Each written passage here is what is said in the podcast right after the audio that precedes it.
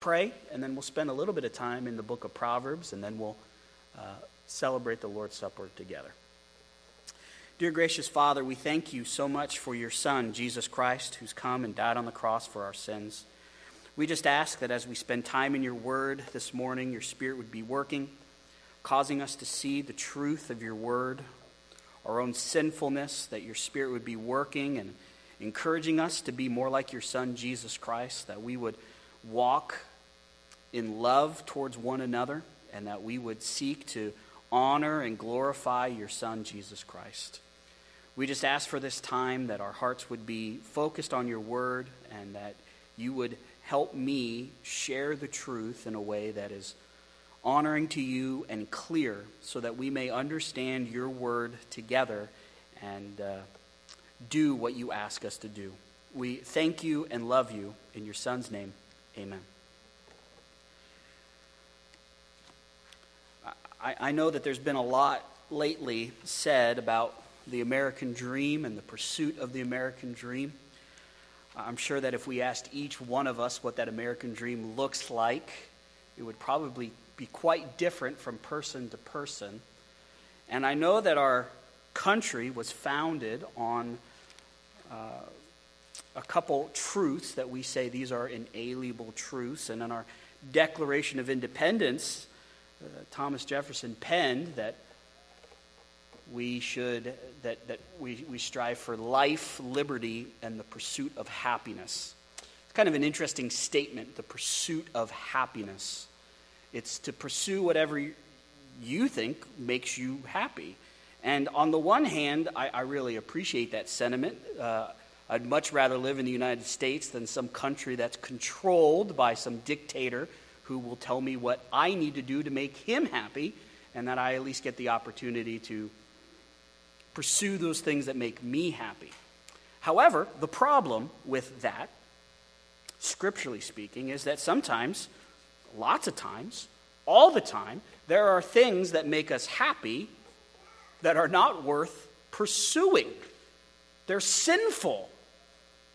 And so, though our country says, yeah, you can pursue happiness, I think the scriptures would call us to a pursuit of holiness, to a pursuit of wisdom, not folly. And as I look at the scripture and I see what God would want for us, and, and I, look at, I look at it from you know, all the books, thinking about all those major commandments, the Lord Jesus says that there's two, there would be two major commandments, right? To love the Lord God with all of your heart, with all your soul, with all your mind, and all your strength. That's the great commandment. Every single verse we could say is an explanation of what does that look like for a person to love God completely.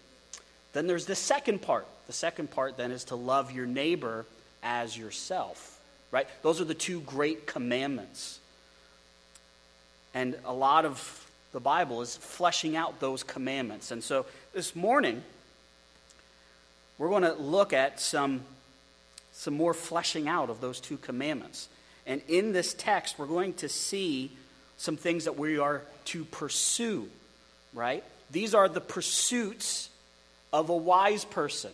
These are the things that you and I should pursue. These certain behaviors and certain attitudes. So turn with me to Proverbs chapter 25. We're going to be in verses 23 through 27 as we talk about the pursuit of the believer or the pursuit of a wise person. And in this text, we're going to see three things that we should pursue. Three things. So in verses 23 through 24, we're going to see that we need to pursue peace. As believers in the Lord Jesus Christ, we need to be peacemakers, pursuing peace. We'll talk about that in a second. Verse 25, we are to pursue the edification of our brothers and sisters right? So we're supposed to pursue peace. We're supposed to build up people. We're supposed to build up our brothers and sisters. We're supposed to share the good news with those who don't know Jesus. And then lastly, verses 25 and 26, or 26 and 27, excuse me, we're going to see that there needs to be a pursuit of worship, a pursuit of worship. So, let's notice this first pursuit in verses 23 and 24 of Proverbs 25, this pursuit of peace. And notice Notice what Solomon says here. He says, The north wind brings forth rain, and a backbiting tongue, angry looks. Okay? So, because we don't live in Israel, and this might be a little bit difficult for us, what does he mean that a northern wind brings rain? In Israel, the weather patterns, a north wind does not bring rain. In fact, normally when you would have a north wind, that would clear away all the weather. That would be something that you would kind of look forward to, right? It would clear the clouds away. So if you have a north wind that you would expect to clear away the weather, to have no storm attached to it, and all of a sudden there's a north wind with a storm, that could cause some serious problems. People would say, that's not normal. That's not the normal way things are supposed to happen. It's, it's, it's, it's, it's unexpected. And I, I don't know about you, but sometimes when weather doesn't act the way that it's supposed to, that can be incredibly infuriating, right? You just go, who's in charge of this? I'd like to talk to the weather's boss, uh, right? It, it's just not expected. It's something, it's something that, that, that is painful, something that hurts, something that, something that you go, this isn't right. And so Solomon then uses this, this, this, this strange weather pattern, right, of a, of a northern wind that's not supposed to have rain, all of a sudden now brings rain. He says, this, this is very much like a person who has a backbiting tongue brings angry looks. Okay? So the word for backbiting here would be the word for gossip, have the idea of slander, but it has with it the idea of whisper, right? Just whisper. So, so it, it's those types of go- it's that type of gossip, it's that type of slander that, that is whispered behind someone's back. That's the idea here. So it's behind someone's back. It, it, they're not meant to hear it, but you're saying something about someone else that's, whether it's true or not, you're trying to defame their character, cause somebody to lose trust in that person, you're trying to hurt that person's reputation, and you're doing it behind their back, whether it's out loud, but here it's whispered. And so the sense is this type of tongue, this type of person that would do this, what does it produce? Does it, does it produce sunshine? Does, it, does, does, everybody, does everybody walk away going, you know what? I'm really glad that somebody spread gossip about me behind my back and slandered my, my reputation I'm so thankful that that happened. Is that what happens with slander and gossip behind our back? No, it's always the opposite, right? And, and instead, it, notice what it says it says it brings angry looks. The idea is, is that you really upset people. That This is something that is upsetting. This is a type of wound that not only hurts you and your reputation, but it hurts the other person you're talking about. It, it even hurts the person who's listening to this. I don't think God's happy when we slander and we gossip. I, I, I don't think He likes that. I don't think he likes it when we slander and gossip on Facebook. I don't think he likes it when we slander and gossip at the workplace. I, I, don't think he likes it when we listen to people that slander and gossip on TV. I, I don't think he's happy with this. This isn't something that we should be excited about. But here's the problem we all love gossip. I mean, I love gossip. I, I, I love the gossip. There's something very satisfying about it.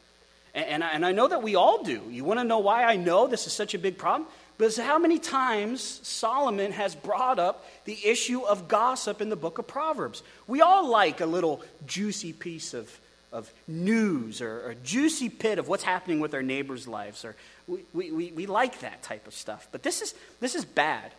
This is bad. And realize that when we gossip, gossip comes from our heart, right? Jesus talks about sin and gossip coming from our heart. It's also interesting, too. Remember when we were in Proverbs 16, where Solomon said, A whispering or slander, this type of whispering slander, separates friends. We see uh, in numerous places that a fool is the one who spreads, who spreads slander. There's another interesting use of this word slander and gossip. Go with me to the book of Romans 1. Now, I know that a lot of times when we think of Romans 1, we think of some particular sins. And of course, they're bad sins. But We, we normally start in verse 18 and we talk about how God's wrath is revealed from heaven against ungodliness of these unrighteous men. And we talk about how these people suppress the truth. And we go, that's bad because you're suppressing the truth. And, and then what ends up happening is is we see that they're without excuse because God created the world and creation has in it knowledge of God, right? So he reveals himself and in, in what is made, he, he reveals himself in the conscience of man. So no one's without excuse. So then we see in verse 21, it says, For although they knew God, they did not honor him as God or give thanks to him, but they became futile in their, in their thinking, and their foolish minds were darkened right? And so they claim to be wise, but they're fools. And there's this great exchange that happens, right? They, they, they take the image of the incorruptible God and they exchange that for the image of these beasts and of these, these things that we see on earth. And then, we, then we're quick to look at this other passage, right, in verse 26, where it says, And that for this reason God gave them over to dishonoring passions. And we say, That's the result of idolatry, is this this immoral sense of homosexuality, right? Of these men and women burning for their desires for one another. What, what is interesting is when you keep on reading on, because Paul doesn't stop there. He's just not concerned with this one sin, because his whole point is everyone is a sinner and stands condemned under the wrath of God. And this turning over may look like this particular sin, but notice, notice what he says then in, in the next verse, in verse 28. He says, And since they did not see fit to acknowledge God, God gave them over to a debased mind to do those things that ought not to be done. And they are filled with a manner of unrighteousness, evil, uh, covetousness, malice. They are full of envy, murder, strife, deceit, maliciousness. They are gossips, slanderers. You understand that an idolater does all of these things. That, that when you suppress the truth, this is what non believers do. So when a church and when a Christian does these things, th- this is like an idolater. This is exactly what idolatrous people do. They slander and they gossip. Really good way to destroy any movement of God or any fellowship or any church. Let's just start gossiping and let's start taking that stuff serious. It's a great way to destroy what's happening here. As a church, we should not gossip. We should not tolerate gossip. We should not encourage gossip. We should look for opportunities to gossip about other people. And when people start gossiping, one of the responses should be, you know, let's go talk to that person about some of the stuff you're saying, because if it's really that serious, then we all need to have a discussion about it. Instead of just you talking about them behind their back. This, this shouldn't be something that happens here. Because if we go back to Proverbs, notice, notice what this type of tongue does. It, it causes angry looks, it causes resentment. It's not bringing people together. It's not building people up. It's not encouraging them to live for Jesus. It's not looking out for their best interest. It, it, it's, it's selfish. It's mean. It's hurtful and it disintegrates. Now, it's interesting if you go to the next verse. We've already seen this uh, in Proverbs 21, and it's a direct quote from Proverbs 21, verse 9. Notice what he says. Um, he says, It is better to live in a corner of the housetop than, to, than in a house shared with a quarrelsome wife. As I said then, and I'll say again, one of my favorite quotes from one of the commentators is Many husbands do not need a commentary on what this means. I thought that was funny. But we get the sense, and I don't think that Solomon's necessarily just picking on wives. I think this would be any person, any spouse, right? Of course, it's better to live on a roof exposed to all the weather than to stick around a person who's constantly looking for a fight right? You, you would say, just get me out of here. I don't want to be with this person anymore. I'm willing, I'm willing to jeopardize my health and my life to get away from a person who is constantly wanting to fight. We should also observe the proximity to the last verse, right? So he talks about this backbiting, this malicious, this malicious gossip. Part of this quarrel that may happen in this household is one of the spouse, we'll just use the wife because that's what Solomon uses here, that the wife is gossiping about the husband. And the husband says, That's not right. It's not right. And it, may, and it causes what? fracture. It's not peace. It doesn't bring for peace. It's not the thing that brings them together. It's the thing that separates them, that, that causes them to, to, to separate and, and be, be angry and resentful towards each other. So, as I think of this, it, it's amazing to me how often the New Testament exalts this idea of peace and being peaceable, to be at peace with each other right? What does Jesus say in Matthew 5? Blessed are the peacemakers, for they will be called the sons of God. If you gossip, you're not a peacemaker, right? I guess we would say, what, what's the opposite of a peacemaker? I don't know. Maybe, maybe it's like last week. Remember, we talked about a wise guy in the two different meetings? When I grew up, a peacemaker was a revolver that was used to settle the peace. So either you're a peacemaker that brings people together or you're a revolver shoots people, kills people. There's another passage also in the book of Romans. Go with me to Romans 12. Romans 12, verse 18. And notice, notice here what is said.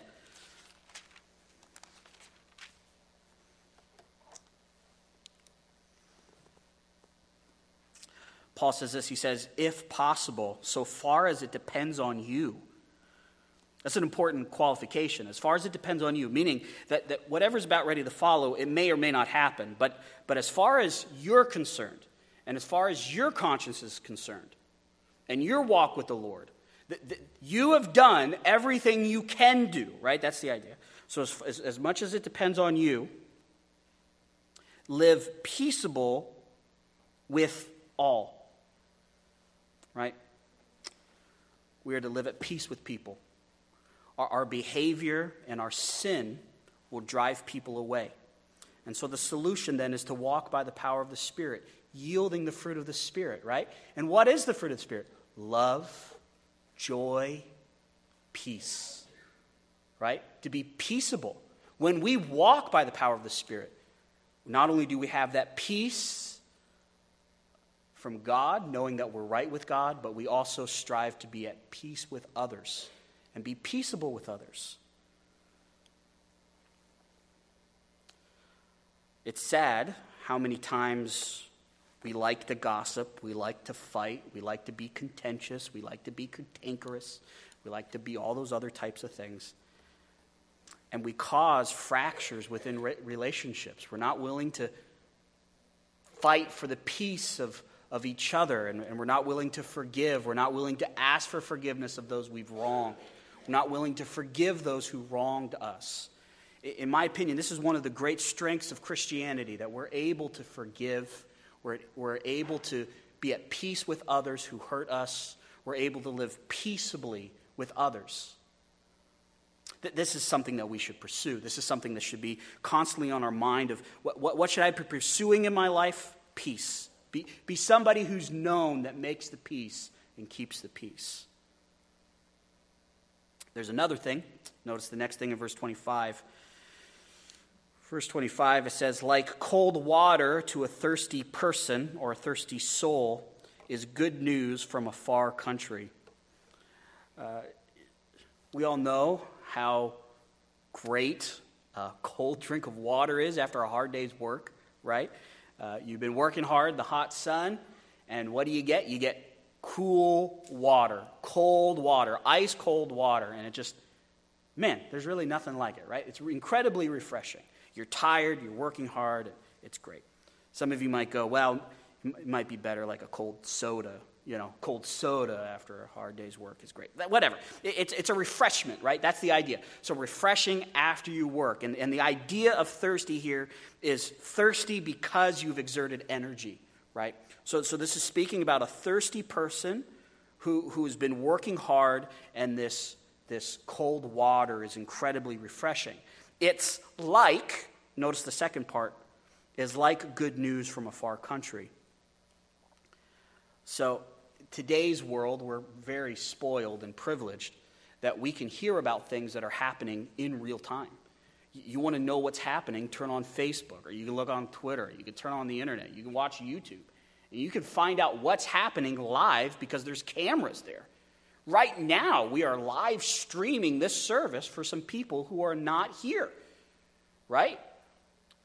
In the ancient world, they didn't have these things, right? So news traveled incredibly slow. So imagine you're thinking about someone who, who's a loved one and they live a far way away. They live a couple days' journey, and you're trying to figure out what's going on. Maybe they have an illness or something's going on with the family or finances, and, and you're concerned and, and, you're thinking about it and you're praying for them, and you're like, What's going on? What's going on? I wish I could, I wish I could go there right now and see, but you can't. So you're waiting for a letter. You're waiting and you're waiting and you're waiting and you're waiting days, weeks, sometimes months for news of safety, news of what's going on. And imagine that long wait, and then finally, when the message comes, the letter comes, how refreshing that is.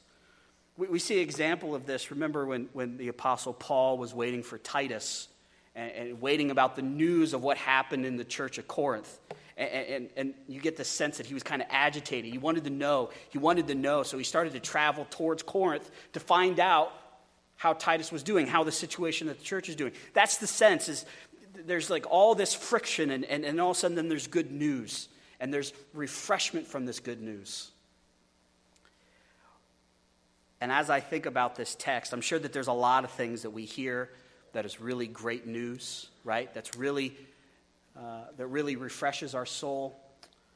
Like when we hear that the Lord answers our prayers about certain things, then isn't that great? When we get news about the Lord answering prayer, we hear a good report of somebody's health, we hear a report of somebody's safety, we go, Amen, that's great. And isn't that refreshing? That, that's refreshing. Isn't it refreshing when we're reminded of the news that's found in God's Word, when we come together and we listen to God's Word? Isn't that, isn't that refreshing? You, you hear some of the stuff and you're encouraged to continue to live for Jesus. You're, you're encouraged by His promises. You're, you're, you're strengthened by the commands. You're, you're, you're properly uh, filled with godly sorrow as, as we look at the text and we're convicted of sin. And there's something very refreshing and therapeutic about that. I also think of the times when I, I've watched people and I've, I've shared the gospel with people and I've heard people as they talk about when the Lord opened their eyes and worked in their heart and they heard the gospel, the refreshing nature of the gospel message. Uh, the Apostle Paul says, How beautiful are the feet of those who bring good news. And when Paul was talking about, he was talking about the gospel witness of the church. How, how, how, beautiful that is, and how refreshing that is to a community, how refreshing that is to sinners who are dying under the weight of their sin. But then they hear this incredible news that Jesus came down and died on the cross for their sins, was buried, and rose again on the third day. And those who place their faith in Jesus alone can be set free from that. And they're now saved and they now have this right relationship with the Lord Jesus or with, with God. That, that's incredible news. That's incredibly refreshing news. And so instead of being like the other people in verses 24 and 23 of gossiping behind people's back and being that type of person that everybody wants to get away from they said, I'd rather live on the roof in the middle of a storm than be in the same house as you. Maybe we should consider verse 25 and say, you know what? I want to be refreshing. I don't want that person that gets really excited when I leave a room. Right? I, I want to be that person that's encouraging. I want to be that person that's sharing the word, that's sharing the good news of Jesus, that's always building people up. I, I want to be that person. I want to be that person that edifies. That, that, that's the type of person I want to be. I want to be that, that, that drink of cool water on a hot day, that person that brings good news. Now, as I said last week, sometimes we bring this news and it might not immediately be received as great news it might not necessarily be received as something worth, uh, worth, worth time thinking about, and people will react negatively to it. But praise be God who works in the hearts of people. And, and as His word is preached, and as we talk to people uh, about Jesus and the gospel, and as we talk to one another and we encourage one another to live for Jesus, those who are His will find those things to be incredibly refreshing. And, and they, will, they will respond in a proper way. And that, that's what we should seek to be. We should seek to be those people that are refreshing, that brings good news, that talks, wants to build up, encourage people to do what's right, encourage people to live for Jesus, right? I remember one time I was at a church, uh, and uh, the, after, after my sermon, I was, a, I was a guest speaker, and he came and he said, You know, I, I don't want to give too many compliments because I don't want people to, to get a big head. And I thought, on the one hand, I understand that. On the other hand, what's wrong with overly encouraging people? Like, what's wrong with encouraging people too much? I, I don't know if. Now, we can, we can go overboard, right? And we can give people a big head, but to say, hey, I'm really thankful for you and what the Lord's doing in your life, and thank you for, for doing that. That really encouraged me. That's not wrong. We, we it's not like there's a shortage of encouragement money, and we got to keep it for the great, the great recession that's coming. So let's hoard all of our encouragements because we don't know what the future is going to hold. No, we need to be those who are encouraging constantly building up constantly, right? That, that, that's the sense we should we get from here. So we should be we should be like the cold drink of water. Now, we're now going to move to this next thing that we're supposed to pursue is worship, and it's interesting that he still is on this issue of water, right? And he talks about a pretty precarious situation that happens with water. So notice what he says in the next verse. Verse 26, he says, Like a muddied spring or polluted fountain is a righteous man who gives way before the wicked. So the, the word here for a muddied spring would be like a would be, would be a, a water source that cattle kind of walked in. Uh, all of the stuff that comes with animals, beasts of burden, and all the stuff that they do. And as they're trampling and they're living around this water source, they contaminate it, right? Because of all of the stuff that animals do when they do all of the stuff that they do.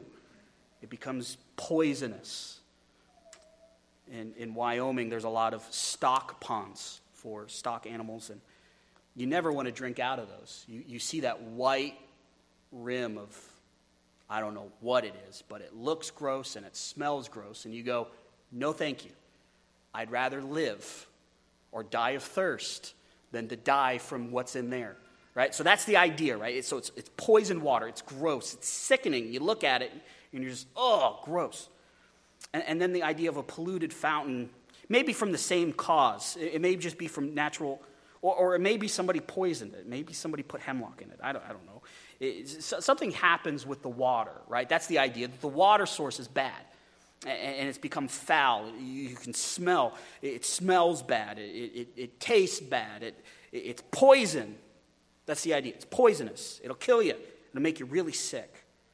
So, so on the one hand, a, a messenger who brings good news is like what? Cold, refreshing water. This other example, this is gross, polluted water right? And it's probably lukewarm on top of it, right? So there's no quality about it that's great. So, so notice the simile that he uses then. He says, so this is like a, a, a muddied spring, is like a righteous man who gives way. A lot of discussion by the commentators of what does this phrase give way mean. It's most likely what this refers to is one who succumbs to temptation. This is talking about someone who's righteous and they are given to a sin. And it becomes habitual. They don't try to work on it. There's no repentance of this sin. There's no, there's no attempt to try to curve it. It's not something that they go to a prayer meeting and say, Pray for me. I'm struggling with this sin this morning. it, it is they are fully accepting of it, fully endorsing it, fully given themselves to this sin. When a righteous person does that, gives into a temptation, who does this anti worship thing, right? Not doing what's appropriate according to God's grace and according to his word, but they're, they're, doing, they're, they're doing the opposite, right? Instead of submission, they're acting rebellious. This person who gives way is like poison before when they give way before the wicked. And you go, how is a righteous person that gives away to temptation like poison? How would that be poisonous? One, poisonous to themselves, right? Given into these fleshly indulgences, these, this, this rampant, open, accepting sinfulness, that, that's hurtful to you. Think about the others that are around you as well. That hurts them. Your sin never just hurts you, your sin hurts people around you. Think about this. Think about if this person had any clout. People would come to them and say, Look, I know you're a righteous person. Give me some advice. This person is given to their sin are we going to guarantee that their sin or the advice that they give isn't tainted a little bit by their poisonous sin? I think one of the great examples of this particular text would be that of David and Bathsheba, right? The father and mother of Solomon. You think of David's sin. What did that cause? That caused two people to die. It was poisonous, it, it, it fractured his kingdom. And then you think of Solomon himself, interestingly enough, right? Solomon wasn't necessarily uh, learned the lesson of his dad. In fact, he's like, I'll take what my dad did and I'll up it, right? And I'll have 7,000 wives. And what did they do? They took him away from the Lord. And what ended up happening from that, that, that walking away? The fracture of the nation of Israel. It's poison, it's dangerous. It, it, it, caused a whole bunch of people to walk away from the Lord. Poison. It's poison. That's what it's like when Christians fail to walk by the power of the Spirit, when we fail to worship, when we fail to honor Jesus, keeping our focus on the Lord Jesus Christ, we can become poisonous. I'm so very thankful for the word. I'm so very thankful for all that the Lord's given us. I'm so very thankful that He he demands perfection, but I'm also very thankful for this one other fact that our Savior is very forgiving because we still sin, right? Like, like as we're talking about this, we're all thinking about that thing that we do all the time. We all know that thing that we do. We're doing it all the time. And we go, oh no, what kind of poison am I? Praise be God to God that He saves us. Praise be to God that He's given us the Spirit. Praise be to God for passages like Romans chapter 4, 5, and 6, which teaches us how to walk by the Spirit. Praise be God that we can fight temptation and that we can say no to the flesh. And, I'm so very thankful that He who began a good work is faithful to complete it until the day of Christ Jesus. So, this is bad. Of course, sin is always bad. We should never give in to sin. We should never be okay with sin. But we should also realize this too God is forgiving, and because He's forgiving, we can be forgiven even when we do sin. And that is incredible, that security that we have as believers. There's one more thing. Notice the next verse. We're back to this eating honey image. Notice what he says in verse 27. He says, It's not good to eat much honey. So we've already seen this several times in, in several different ways of if you find honey, honey's great, but if you eat too much, it might make you sick. So we're back to this image of eating too much of it, right? So, so, so this is a too much thing. This too much thing makes you sick, okay? And so notice, notice, he says, nor is it glorious, or is it a good thing, to seek one's own glory. So just like it's bad to eat too much honey because you'll get sick. It's also really bad to try to seek for your own glory and accolades. Now, let's be careful. It's not wrong to have a good reputation. It's not wrong to work hard. It's not wrong to work in your life so that when you get to heaven, the Lord will say, Well done, thou good and faithful servant. That's not a sinful desire. It's not wrong to honor people and to say, Look at the service that they've done for the Lord and, and, and look at this example. But what is wrong is when that is all that you are looking for. When, when, when, you want that, when you want people to just walk around, talk about how great you are, when, you want to be known as the best, and that is all that life is about, is your own glory, so that people look at you, so that you can boast in accomplishments. That's what he's talking about here. There, there is a good type of recognition. This is all the bad kind. This is pride and arrogance and narcissism, all that bubbling up. That's bad. That's sickening. Not only is it sickening to everyone around you, ugh, we've all been around that arrogant person that we're like, please, I'd rather live on the roof than be around this guy who thinks of himself as being so great. And, and God doesn't like this.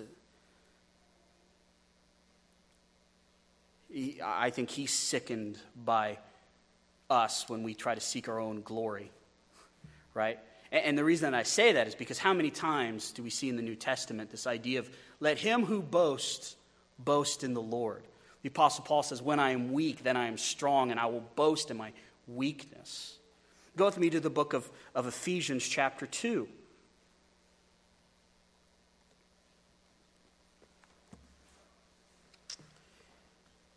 Notice what he says here, just quickly. He says, And you were dead in your sins and trespasses, in verse 1. Verse 2, in which you once walked, following the course of this world, following the prince of the power of the air, uh, the spirit that is now at work in the sons of disobedience, among whom we all once lived in the passions of our flesh, carrying out the desires of the body and of the mind, and were by nature children of, la- of wrath, like all the rest. So, talking about this, this spiritual deadness that we have, this the spiritual proclivity that every single person is born with. We were spiritually dead. We just followed everybody. We were under the, the, the realm of Satan. We followed Satan. We were slaves to sin. We were under the wrath of God. And then verse 4 is then one of the most beautiful statements, right? But God. So you were dead, but notice God does something. And it says, God being rich in mercy because of the great love with which he has loved us, even when we were dead in our trespasses, made us alive together with Christ. By grace you have been saved.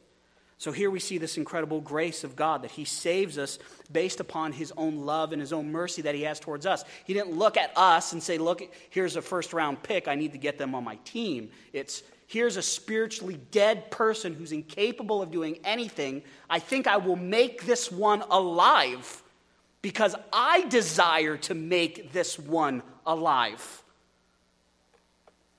And then, and then notice what he says next.